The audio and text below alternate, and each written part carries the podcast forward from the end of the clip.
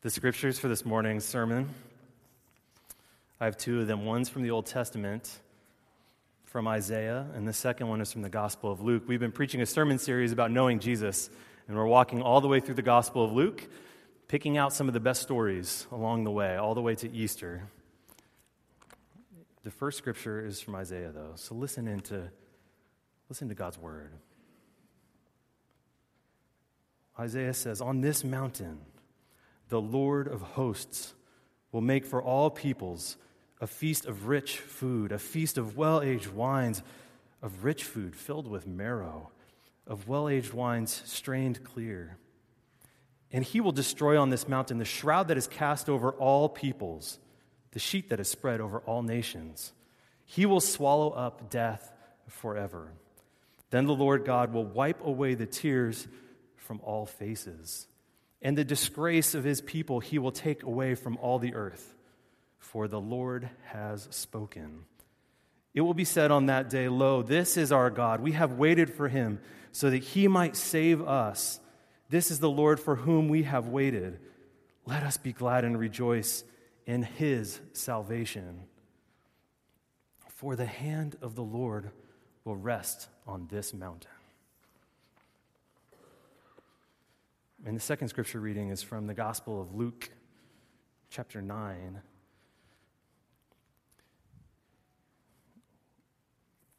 I'll just jump to a middle part of my sermon before I read this text. What I think this text is really about and what the sermon title is about is that God knows who Jesus is. I'll unpack that a little bit more, but God knows who Jesus is. And not directly, but indirectly, this text I'm about to read you from the Gospel of Luke is about Isaiah. It's about that invitation to a feast. So listen now to this story about Jesus being transfigured on the mountain. Now, about eight days after these sayings, Jesus took with him Peter, John, and James, and they went up onto the mountain to pray. And while he was praying, the appearance of his face changed, and his clothes they became dazzling white. Suddenly they saw two men, Moses and Elijah, talking to Jesus. They appeared in glory and were speaking about his departure, which he was about to accomplish in Jerusalem. Now, Peter and his companions, they were weighed down with sleep. But since they had stayed awake, they saw his glory and the two men who stood with him. Just as they were leaving him, Peter said to Jesus, Master, it is good for us to be here. Let us make three dwellings one for you, one for Moses, and one for Elijah. Not even knowing what he said. While he was saying this, a cloud came over and overshadowed them, and they were terrified as they entered the cloud. Then from the cloud came a voice that said, This is my son, my chosen. Listen to him. When the voice had spoken, Jesus was found alone. And they kept silent, and in those days they told no one of any of the things they had seen. This is the word of the Lord. Let's pray. Lord God, may the words of my mouth, the meditations of all of our hearts, be pleasing and acceptable in thy sight. O Lord, our rock and our redeemer. In Jesus' name we pray. Amen. Last week, some of the program staff from Trinity were out of town, um, and Ian Hamilton preached for us while we were away and that's hopefully that was delightful for you all. Um, the program staff, we were in Grand Rapids, Michigan for this big symposium. You've heard us talk about it probably before if you've been here. Um, and it's great. Mary, Kristen, Stephen, our new choir director, new music minister, he was there with us, which was fantastic. Um, in this symposium, huh? Oh, and Kathy Morey, too, one of our elders, was there with us. It was great. Uh, going to the symposium is amazing. It's like the best professors in theology, and also in music ministry around the country all show up in Grand Rapids in January. Um, and it's not just for academics, it's really for church. So it's really an amazing thing because there's these brilliant theologians and brilliant people that show up to this thing and just want to help the church, want to help the church grow up and learn about how to do theology better and how to do music better. So it's a, just a tremendous gift to us. There's probably a hundred seminars you can go to every day. There's all these great things going on. But for me, the best piece about it had to do with meals that I got to have while I was there. Not the food, okay? It was college food. It was bad. It was not good at all. But it was honestly, every night, our staff, we sat down, we had dinner together. Life is so hectic here, it's so fast paced, we hardly can just sit back. We're always planning as a staff what's coming up, what's next, what's next, what's next. Ash Wednesday's on Wednesday. Then we got another worship service on Sunday. What are we all doing to get ready for those things? But instead, it was like we just got to take a break, take a pause, listen in on what we heard God saying to us throughout the day as we listened to what Jesus was doing in our lives while we're going to these events. It was amazing. Those meals, they were so good. They were so great. Not because of the food, but because of the company. It was great. I think this text from the Gospel of Luke, though it doesn't look like it at all, it doesn't look like it at all. This gospel text from Luke is actually about meals and it's about table fellowship. It doesn't look like it on the front, but I think that's what it's about. Indirectly, it's about that. But directly, it's actually more about our sermon series, too. We're talking about knowing Jesus. That's what we've been talking about for the last month and a half. That's what this text is also about directly. Peter, James, John, these disciples, they get to follow Jesus up onto a mountainside, and Jesus reveals himself to them. He shows who he actually is, which is the Son of God. While he's up there, though, there's this interesting tension that develops. It's part of the story of the Gospel of Luke, which is the disciples that follow Jesus, they're trying to figure out who he is all along the way. They're trying to figure him out. They don't always quite get it on the journey, but they're trying to figure it out. Here's a couple interesting things that happen for Peter. One, this is kind of an interesting point. Peter calls Jesus master. Seems like an okay thing to call Jesus, but usually people call Jesus teacher, like Rabboni, or they call him Lord. Rarely do they call him master. It's kind of an interesting saying. So Peter's still trying to figure him out. Who is this guy? Who is Jesus? And then, even beyond that, Moses shows up and Elijah shows up. And so he thinks, oh, Jesus is a prophet. He's like Moses and like Elijah. I'm going to build him a temple, all of them, to worship all of them. There's this tension that develops in the text because then all of a sudden this cloud shows up on the mountain, and the text says they're terrified. It's a terrifying cloud. It's not a happy cloud. Have you ever been on a mountain when a cloud shows up? It's terrifying. you can't see anything. You've lost all sense of perspective. You don't even know what's about to happen to you. It's terrifying. But in this cloud comes the voice of God and says, This is my son. I know you want to erect temples for other people to worship Moses and Elijah, but this is my son. This is my son. Listen to him. See, God knows who Jesus is. Even if Peter doesn't get it yet, or James or John while they're up on the mountain, God gets it. God knows who Jesus is. Jesus is his son. Jesus is his son. Let me tell you, this is probably one of the most significant things, actually, in the whole of Protestant theology that God knows who Jesus is. It doesn't sound like a big deal, but it's, the most, it's one of the most significant things in all of Protestant theology. Let me try to tell you about it. There's this guy back in the early 19th century, and he wrote this book about something like this. The story goes he was walking in a forest, and he found a watch on the ground. And he picks up the watch and he goes, What is this thing? You know, if he never saw a watch before and he tried to see, here's this thing. It's got a couple dials on it, it moves, it does other interesting things. You know, it's kind of like a rock over there. That's interesting. That's kind of complex. It has a lot of things inside of it, kind of the way this does. So, what's important about this thing? Does anybody know what's important about this thing? Express. It tells time, exactly. no, that's actually a really good thing. It has a purpose, right? Does a rock have a purpose?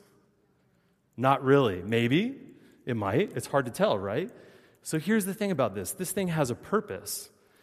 And because it has a purpose, that means perhaps some people say somebody must have created it.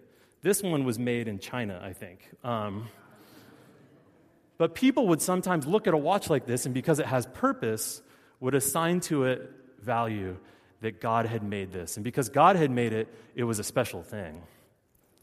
So here's my point. and this is complex. I'm trying to, trying to share this. The idea is that sometimes we take ideas about the world and put them into God, rather than God knowing Himself and knowing Jesus, sharing that with us. It's two different kinds of ways of thinking about something. God knows Jesus, and He gives Himself to be known to us. We can't just think on our levels and try to create an idea of God. The most important part about Protestant theology is that God knows who God is, and God shares it with us. So I'm going to try to unpack this about how this actually matters for us, okay? If you're still tracking with me, maybe you're asleep, maybe you're like the high school students and you're not you're dozing off over there. I'm going to have them come help me though. Milo and Ashley, you want to come up here and help me with this really quick? I asked Milo and Ashley before this to come help me with this, so don't worry, it wasn't on the spot. So, what we have here is a kids' table. Yeah, yeah, you guys can sit down. So, clearly, this is not a kids' table that's made for teenagers, but it will serve the purpose of what it is that I'm trying to say, okay? Sometimes in life, we have these ideas outside of the church that are good ideas. Like when we're at home, sometimes it's a good idea to have a kids' table. You know, when you're having meals at home and you have kids that just want to throw food everywhere. They're messy. It goes all over the place. You want something easy to clean up after them, right? Like a kid's table. It's plastic. You can probably just pick it up and just dust everything off, right? Yeah, and it's not too bad. That's a good idea at home. That's a good idea at home. But there's this thing that happened, and it's happened in a lot of churches in the United States of America. They brought that idea into the church. They took that idea of the kids' table and brought it into this place. And in doing that, they essentially said that Ashley and Milo weren't as important as everybody else. They weren't as important as everybody else because they separated them out. They said that church is only for people ages 19 and older, not for people younger than that. And that's a significant mistake.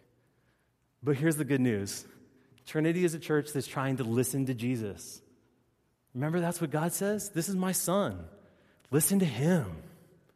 Listen to him. A couple of years ago, this is what we did. We took this thing.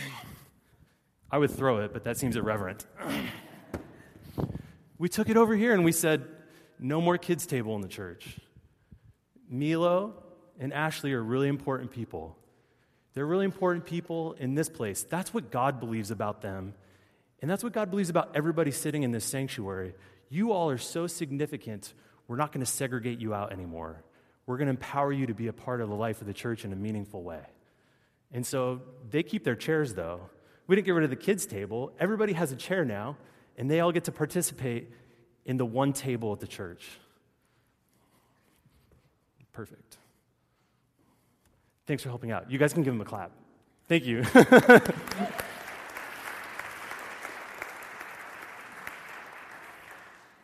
Does that sort of make sense? That's this idea of Protestant theology, God knowing Jesus. God knows Jesus. Sometimes we take ideas outside of the church about things that we think are good in life and we bring them to make them think they're about God when they may or may not be. That's that piece about discernment that's so difficult that we hear in this text from the Gospel of Luke. Listen to Jesus. Listen to Jesus. Let me tell you cool stories about when we got rid of the kids' table at Trinity in the last year that I'm really excited about and I see happening here, and really exciting things. One is that uh, there's a teenager, her name is Gabby Seguenza. I don't know if she's here today, I didn't see her, but she has taken on this incredible leadership role in our church to help us worship on Sunday mornings.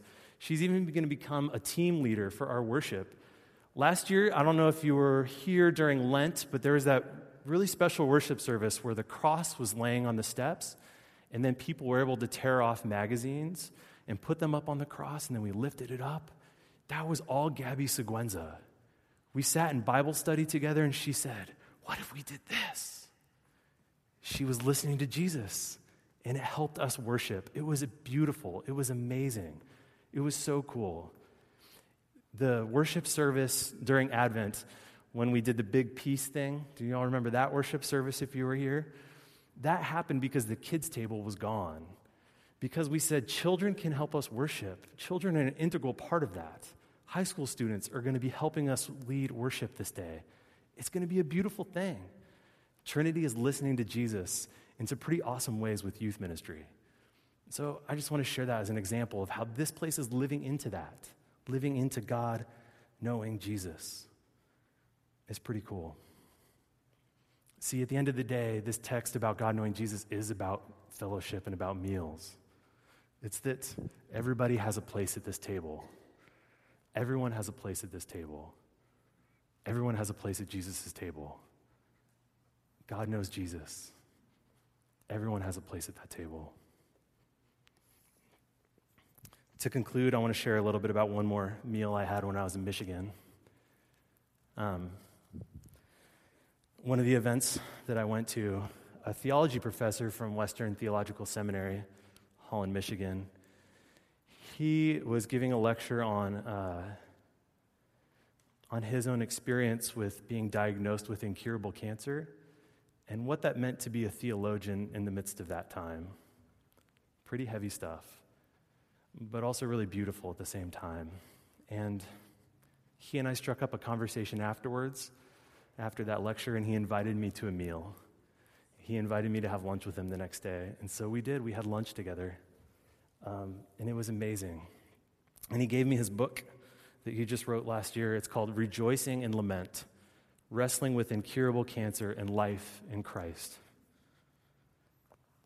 And uh, I got to about page 33 a couple days ago, and I just want to read a couple of sentences that he wrote because it was just coming up out of his person. He didn't say this while we were sitting there at lunch, but I could just sense it by the way he was relating to me and by the way we would have conversation and talk with one another. And I thought it was a beautiful witness, and it actually goes along with what I'm trying to say today. So here's what Todd says in his book. He says, Perhaps Perhaps we could serve a God who is more tame and docile, who fits our culture's definition of love, but isn't a holy God who judges sin. Perhaps we could find a God who doesn't say the sorts of hard things that Jesus does. But as Mark Galli says, the problem with these scenarios is that we know we've made them up to comfort ourselves. When we're alone in the dark, faced with our own mortality, such ideas can be of no comfort because we know where they came from. We know where they came from ourselves. For true hope in the face of death, we have nowhere else to go besides the Word of God, which finds its fulfillment in Jesus Christ, the Holy One of God, as Peter testified. He's talking about a passage from the Gospel of John. See, Peter gets it at some point. He gets it at some point. He knows Jesus because God knows Jesus. That's our scripture for this morning. Will you pray with me?